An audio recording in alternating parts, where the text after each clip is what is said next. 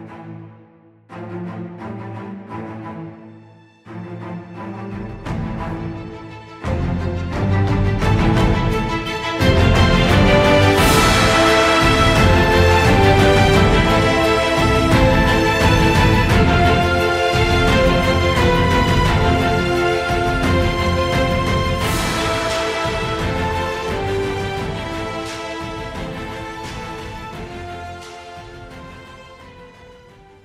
இருட்டு நேரத்தில் அந்த இடத்துல வந்த ஹிஃபாலாஸ் நம்ம படைத்தலைவன்கிட்ட பேச ஆரம்பிக்கிறான். "படைத்தலைவரே, நான் காயலுக்கு அருகில் கட்டையில் மேய்ந்துக்கிட்டு பெருமானந்தர் சொல்படி தான் அங்கே வந்து கப்பலில் ஏறினேன் அவங்களும் என்னை கப்பலை தூக்கி போட்டு காப்பாற்ற நான் அந்த யவன மருத்துவனை பெருமானந்தர் கொடுத்த விலை மதிக்க முடியாத முத்து மாலையை வச்சு விலைக்கு வாங்கி உங்களை காப்பாற்ற வச்சுட்டேன். இந்த விஷயம் மட்டும் மரக்கால் தலைவனுக்கு தெரிஞ்சால் நம்ம மூணு பேரையும் கொண்டுடுவான் அதனால் நீங்கள் ஒரு ரெண்டு நாளைக்கு உடம்பு சரியாகிற மாதிரி நடித்து மூணாம் நாள் மயக்கம் போட்டு இறந்துடுற மாதிரி நடிக்கணும்.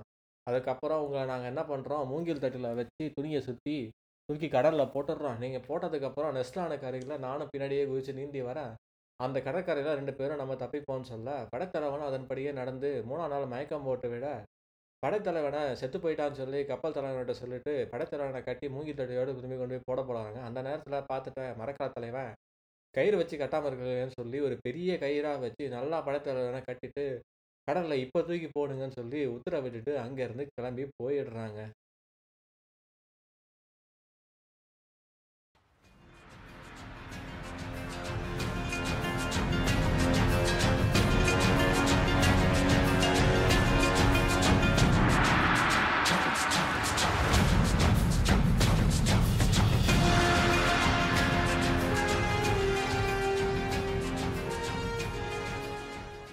தெய்வம் உண்டா இல்லையா?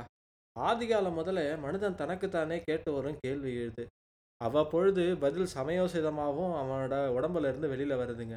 அதாவது என்னன்னா, உடம்புல ரத்தமும், சதையும், கொழுப்பும் நிறைய இருக்கும் பொழுது, ஒரு மனுஷனோட எண்ணம் அதாவது நாத்திகனோட எண்ணங்களுக்கு போகுது. அதே நேரத்தில் அந்த ரத்தத்தோட வேகமும், கொழுப்பும் குறையும் பொழுது, அவனுக்கு சக்திகள்லாம் உடையும் பொழுது, அவனுக்கு தெய்வ பக்தி உண்டாகுதுங்க. அந்த நேரத்தில் தான் அவன் வந்துட்டு தெய்வ பக்தி தான் எல்லாத்துக்கும் மேலாதுன்னு சொல்லி உணரவும் செய்கிறான். அனாதரவான நிலையில் ஆண்டவன் துணை நிற்கிறான்னு சொல்லி அந்த காலத்தில் சாஸ்திரத்தில் சொல்லுவாங்க. மூங்கில் தட்டியோட கயிறை வச்சு பிணைச்சிட்டு தூக்கி போட சொன்ன அந்த நேரத்தில் நம்ம படைத்தலைவன் அந்த சாஸ்திரத்துக்கு உள்ளேயே வந்துட்டு மூழ்கி போயிட்டா மாதிரி கடலுக்குள்ளே மூழ்கி அடியில் போயிட்டே இருந்தாங்க படைத்தலைவன்.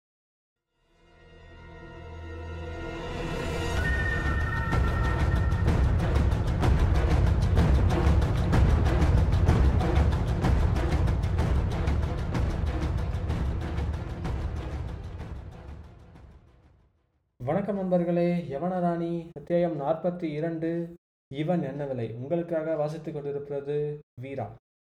எத்தனையோ படைகளை நடத்தி தமிழகத்துல வெற்றி வாகை சொல்லிய தனக்கு இத்தகைய கதி வரும்னு சொல்லி கனவுல நினைக்காத இளஞ்செழியன், ரொம்ப குழம்பி போயிட்டு அந்த நேரத்துல மூச்சு கூட விடக்கூடிய சத்தியை இழந்துட்டு அசல் பிணமாவே அந்த தட்டியோட சேர்ந்து மூழ்கி இருந்தாங்க சோழப்படை தலைவன். மரணத்தை ஒரு துச்சமா மதிச்சுப்பான்னு சொல்லி எல்லாருக்குமே நம்ம ப படைத்தலைவனை பத்தி தெரியும். ஒரு வீரனாக பிறந்தவனுக்கு உயிர் நிலையற்றதுன்னு சொல்லி படைத்தலைவனுக்கு அதில் ஒரு நம்பிக்கையும் இருந்துச்சு. ஆனால் அவன் என்னைக்குமே நினச்சே பார்க்கல, இப்படி ஒரு நாள் போரில் கண்டிப்பாக மடிவோம். இல்லை ஒரு வேல் பாய்ந்தோ, இல்லை கத்தியில் பாய்ந்தோ நம்ம மடிவோம். ஆனால் அப்படி நினச்சிக்கிட்டு இருக்கும் பொழுது, தான் உயிருடன் இருக்கும்பொழுதே பிணமாக மதிக்கப்பட்டு, மூங்கில் தட்டியில் பிணைக்கப்பட்டு கடலில் எரிக்கப்படுவோம் என்பதை மேற்கு கடலில் பெரும் சுறாக்களுக்கு உணவாக வேண்டியிருக்கும் அப்படின்னு சொல்லி கொஞ்சம் கூட நினச்சி கூட பார்க்கலங்க படைத்தலைவன். மரக்காலத்தோட தலைவன் தன்னை கடலை தூக்கி எரிஞ்சிடும்படி உத்தரவிட்டதும், தெய்வத்தின் மீது உள்ள உலக்கண்களை ஓட்டி தான் நம்ம படைத்தலைவன். எந்தெந்த சமயத்தில் யார் யார் எப்படி இறக்க வேண்டும் என்பது முன்கூட்டியே நினைத்து நிர்ணயித்திருக்கும் தெய்வத்தின் பெரும் உயர் திட்டத்தின் எந்த கட்டத்தில் நான் இருக்கிறேனோ அப்படின்னு சொல்லி என்ன இளஞ்செழியனோட மனசில் ஓடிட்டு இருந்துச்சு. திடீர்னு சொல்லி காற்றில் பறப்பது போல உணர்ச்சி ஏற்பட்டது. அடுத்த வினாடி இருந்த சரையல்னு பெரிய சத்தமும், சிலிடச் சேர்ந்த கடலோட ஸ்பரிசமோ யவனர்களோட தனக்கு ஜலசமாதி அடைச்சி விட்டதுன்னு நினச்சி இளஞ்செழியன் வாழ்வினுடைய இறுதி வினாடிகளில் நான் அடைஞ்சு விட்டேன்னு சொல்லி உணர்ந்துக்கிட்டாங்க. மரக்காலத்தோட பக்கத்துல இருந்து எரிஞ்சதுனால இளஞ்செழியன் தண்ணிக்குள்ள மூழ்கி அப்படியே போயிட்டு இருக்கும் பொழுது, பிப்பாலாசும் யவன மருத்துவம் தனக்கு ஒரு பெரிய உதவி செஞ்சுருக்காங்க அப்படின்னு சொல்லி மனசுக்குள்ளே புரிஞ்சுக்கிட்டு ஒரு தைரியமும் வரவே கொஞ்ச நேரத்துக்கு அப்புறம் மேலே மிதக்க ஆரம்பிக்கிறான். அதாவது என்ன பண்ணியிருக்காங்கன்னா, அந்த மூங்கில் தட்டியோட ஒரு பெரிய மரக்கட்டையும் வச்சு கட்டுவாங்க. அப்படி கட்டினா அந்த மரக்கட்டையோட வெயிட்டில் பிணம் வந்துட்டு கீழே மூழ்கி போயிடும். ஆனால் இந்த மரக்கட்டையை வச்சு இளஞ்செழியனை கூட கட்டலை. அதனால் கொஞ்சம் மூச்சை ஈழ்ச்சி பிடிச்சதுக்கப்புறம் முழுகிட்டு இருந்த இளஞ்செழியன் கடலுக்கு மேலே வந்துட்டு மிதக்க ஆரம்பிக்கிறான். அப்படி மிதக்க ஆரம்பிச்சதுக்கப்புறம் எப்படியாவது கை கால்களை விடுவிச்சுக்கிட்டா இந்த சுறாக்களிடம் போராடி எப்படியாவது தப்பிச்சிடணும். அந்த செத்தை எனக்கு கொடுன்னு சொல்லி கடவுள்கிட்ட வேண்டவும் முயற்சி செய்கிறான் நம்ம படைத்தலைவன். இப்படி கடல்ல தட்டியுடன் கட்டி யாராவது எரியப்பட்டிருந்தா அந்த நேரத்துல நம்ம படைத்தலைவனை தவிர வேற யாரா இருந்திருந்தா இந்நேரம் மூச்சை இழுத்து பிடிச்சி செத்து போய் கடவுள் அடியில சேர்ந்து சேர்ந்துருப்பாங்க. ஆனா நம்ம படைத்தலைவன் தான் சதா கடல்ல நீந்திக்கிட்டும் இப்படி பரத்தவர்களத்தோடையே நல்லா பழகினதுனால இரண்டு வினாடிகள் கூட மூச்சை அடக்கி தண்ணியில் இருக்கிற சக்தியை பெற்றிருந்தாங்க படைத்தலைவன். எப்படியாச்சும் உடலை நெரிச்சு கிழிச்சு கை கால்களை முறுக்கி கிறுக்கி கையை வெளியில் எடுத்துடணும்னு சொல்லி முயற்சி பண்ணி ஏதோ ஒரு சக்கரை சுழறது போல சுழண்டுகிட்டு இருந்தோம் நம்ம படைத்தலைவன் அந்த இடத்துல. அந்த நேரத்தில் எத்தனையோ ஜீவராசிகள் அவன் உடலை தடவி நீந்தி போயிட்டு இருந்துச்சு. சின்னஞ்சிறு மீன் குஞ்சுகளும் அவன் உடலுக்குள்ளே புகுந்து அந்த நேரத்தில் வெளியில் போயிட்டு இருந்துங்க. மார்பு கழுத்து பிரதேசங்களில் ஊர்ந்து வெளியில் போயிட்டு இருந்துச்சு. சில மீன்கள் நரம்பில் அவனை கால்கள்லையும் கைகள்லையும் உடம்புகள்லையும் கீறல் போட்டு விட்டுட்டு போயிருச்சுங்க. அதுலேருந்து ரத்தம் பிச்சுக்கிட்டு வெளியில் வர ஆரம்பிச்சிருச்சு. அந்த ரத்தத்தில் உப்பு நீர் பட்டதுனால எரிச்சலும் இன்னும் அதிகமாயிருச்சு. அந்த நேரத்தில் படைத்தலைவன் அதனால் இன்னும் துரிதமாக செயல்பட்டு நம்ம அதுலேருந்து வெளியில் வரணும்னு சொல்லி எப்படியோ கைகளை முறுக்கி முறுக்கி வலது கையை வெளியில் எடுத்துட்டாங்க. ஆனால் ரொம்ப நேரம் கட்டுப்பட்டு வச்சிருந்ததுனால வலது கையில் சொரணையே இல்லை. துவண்டு போன துணியை போல் வலது கை அப்படியே கிடந்துச்சுங்க. எப்படியோ கையை இப்படி அப்படி அடித்து தண்ணியில் அடித்து எப்படியாவது வந்துட்டு சொரணையை வர வச்சிடணும்னு சொல்லி கையை வர வச்சுக்கிட்டு சுரணையை வர வச்சுட்டு இருக்காங்க படைத்தலைவன். ரொம்ப நேரத்துக்கு அப்புறம் வலது கையில் சொரணை வந்ததுனால க கத்தியை எடுத்துட்டு மற்ற க கட்டுகளையும் அவிழ்த்து எறிஞ்சு முகத்தில் இருக்கிற துணியையும் அவிழ்த்து எறிஞ்சு வெளியில் போயிடணும்னு சொல்லி மூச்சை பிடிச்சிக்கிட்டு வெளியில் வராருங்க நம்ம படைத்தலைவன். கண்களை திறந்து பார்க்கும் பொழுது அந்த இடத்துல வந்துட்டு கும்மிருட்டு தான் ஆபத்தோட ரசிகனான படைத்தலைவன் கடலுக்கு அடியில் தெய்வம் சித்த பயங்கரமான அற்புதத்தை கண்டு வியக்கவே செஞ்சான். கண்கள் திறந்ததெல்லாம் கும்மிருட்டு தான் தெரிஞ்சாலும் அவ்வப்பொழுது நீந்தி கொண்டு வந்த சில மீன்களோட கண்களில் உடம்புல இருந்து வந்த எழுந்த ஒளி நீருக்கடியில் பெரும் விந்தையாவே அவனுக்கு தெரிஞ்சுச்சு.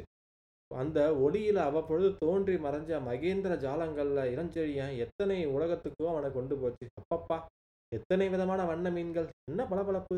தங்க மீனும் வெள்ளி மீனும் நீல மீனும் ஆஹா இவையெல்லாம் சதையும் ரத்தமும் நரம்பும் கலந்த அப்படின்னு சொல்லி தங்கத்தாலையும் வெள்ளியாலையும் நீலமணி கற்களால் செய்யப்பட்ட மனிதரை போல பிரமிக்கவே செஞ்சாங்க நம்ம படைத்தலைவன். அவையெல்லாம் பார்த்துட்டு அடுத்த வினாடி தண்ணியை ஒரு உத உதச்சி மேலே வந்துடலாம் சொல்லி இளஞ்செழியன் ஓங்கி காலை ரெண்டு கால்களையும் நல்லா உதைக்கிறாங்க தண்ணிக்கு மேலே வர்றதுக்கு. ஒரு அடி வந்ததுக்கப்புறம் ரெண்டாவது அடி உதைக்கும் பொழுது கால்கள் நகராம அப்படியே திணறாங்க படைத்தலைவன்.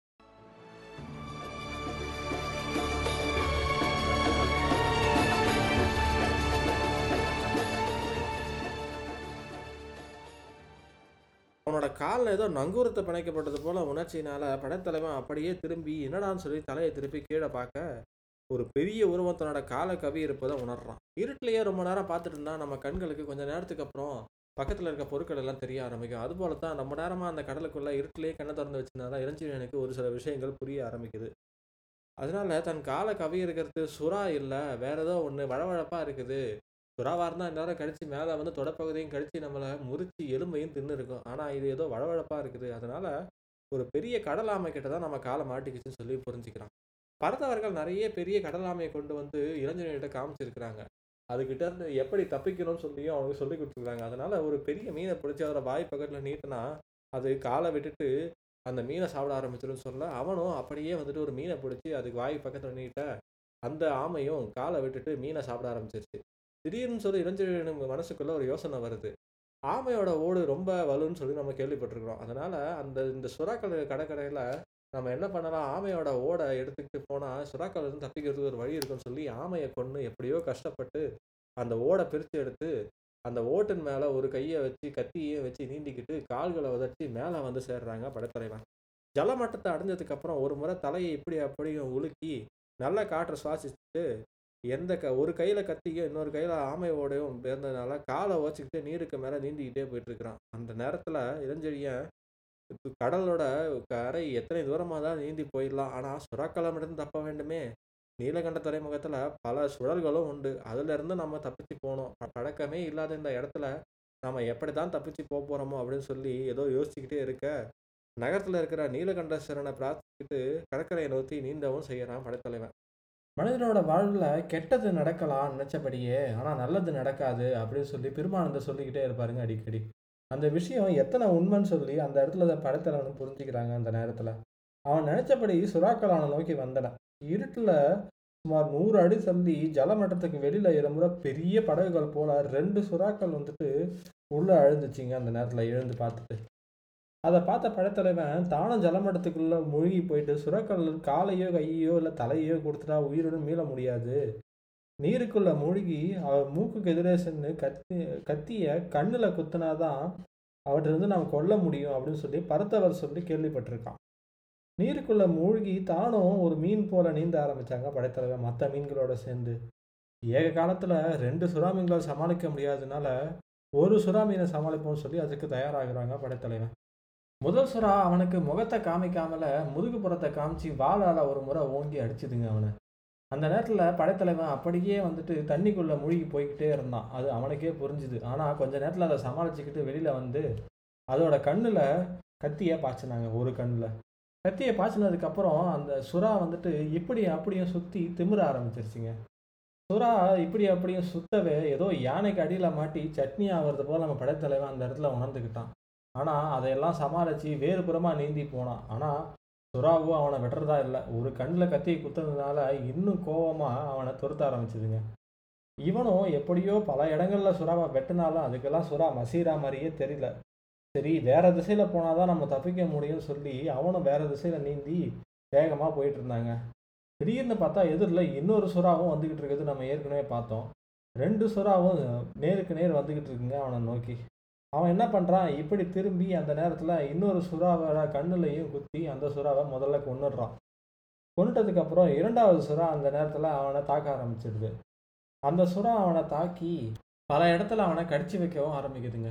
அந்த கடிச்சு வைக்க இடத்துல இருந்து ரத்தம் நிறைய வழிஞ்சி போயிட்டு இருக்கும் பொழுது நம்ம படைத்தலைவனோட கையும் சளைச்சு போகிறத நம்ம படைத்தலைவன் உணர்றான். காரணம் என்னென்னா பல முறை நீருக்கு மேலேயும் கீழேயும் வந்து போய் சுறாவோட இந்த இடத்துல அந்த இடத்துல கத்தியால குத்தி சுறா அவனை வந்து கடிச்சு ரொம்ப சோர்ந்து போயிடுறாங்க நம்ம படைத்தலைவன் சுறாவோட சிறு கண்களில் ரெண்டு இடத்துல வந்துட்டு கத்தியில் குத்துனாலும் அந்த சுறாவோட ஆக்ரோஷம் இன்னும் குறையாம திரும்ப இரண்டாவது சுறாவும் அவனை தாக்கிக்கிட்டே இருக்குங்க. ரொம்ப நேரம் போராடுறதுனால நீருக்குள்ளேயே இருக்கப்பட்ட அவசியமும் ஏற்பட்டதுனால இளஞ்செழியனுக்கு திறனல் ஏற்பட்டு ஒரு ரெண்டு முனர் தண்ணியையும் குடிச்சிடுறாங்க. அப்படியே வந்துட்டு இரண்டாவது சுறா ஓங்கி ஒரு அடி அடிக்க கடலுக்கு அடியில் மூழ்கி போயிட்டே இருக்கிறாங்க நம்ம படைத்தலைவன் கத்தியும் கேடயமோ கேடயமாக பயன்படுத்தினா அந்த ஆமையோட ஓடும் ஒரு இடத்துல போய் எங்கேயோ மாட்டிக்க நம்ம படைத்தலைவன் அப்படியே தண்ணிக்குள்ளே அமிழ்ந்து போயிட்டே இருக்கிறான். ஆனால் கத்தி மட்டும் க கண்டிப்பாக நடுவை விடக்கூடாதுன்னு சொல்லி திரும்ப கத்தியை பிடிச்சி ஒரு இடத்துல சுறாவை குத்துறாங்க. ஆனால் எந்த இடத்துல குத்துறான்னு சொல்லி அவனால் பார்க்கவே முடியாத அளவுக்கு அந்த நேரத்தில் திராணியை இழந்துட்டான் நம்ம படைத்தலைவன். அப்படியே கடலுக்கு அடியில் அமிழ்ந்து போயிடுறாங்க நம்ம படைத்தலைவன்.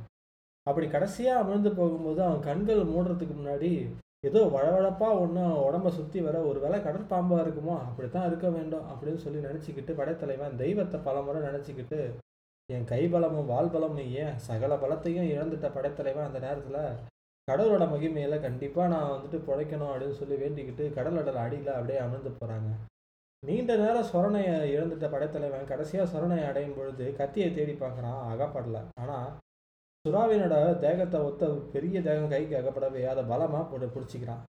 என்னடா பெரிய தொந்தரவாக இருக்குது? இவனை பிரித்து போடு அப்படின்னு சொல்லி யாரோ சொல்கிற சத்தம் நம்ம படைத்தலைவன் காதில் விழுதுங்க. சரி படைத்தலைவனும் கையை இப்படி அப்படி தொழாவி பார்க்குறான் தண்ணியை காணும். ஒருவேளை விண்ணுளவுக்கு வந்துட்டோமோ அப்படின்னு சொல்லி படைத்தலைவன் நினச்சிக்கிட்டு மறு வினாடி புரியுது இவனை பிரித்து போடுன்னு சொல்லியவன் இன்னொரு வேறொருவன்கிட்ட கேள்வியை கேட்குறான். சரி சரி இவன் என்ன விலை சொல்லு நூறு பொற்காசுகள் அப்படின்னு சொல்லி முதல்ல பேசவும் சொல்கிறான் இவனுக்கா நூறு பொற்காசுகள்? அத்தனைலாம் பெற மாட்டான் பத்து பொற்காசுகள் தருகிறேன் அப்படின்னு சொல்லி ரெண்டாம் மாவன் சொல்கிறான் இந்த உரையாடலேருந்து தன்னோட அபாய நிலையை புரிஞ்சுக்கிட்ட இளஞ்செழியன் அட கடவுளே இதுக்கு பதிலாக அந்த சுறாக்களுக்கே என்ன பலியாக்கி இருக்கலாமே? அப்படின்னு சொல்லி கடவுளை நிந்திக்கவும் செய்கிறாங்க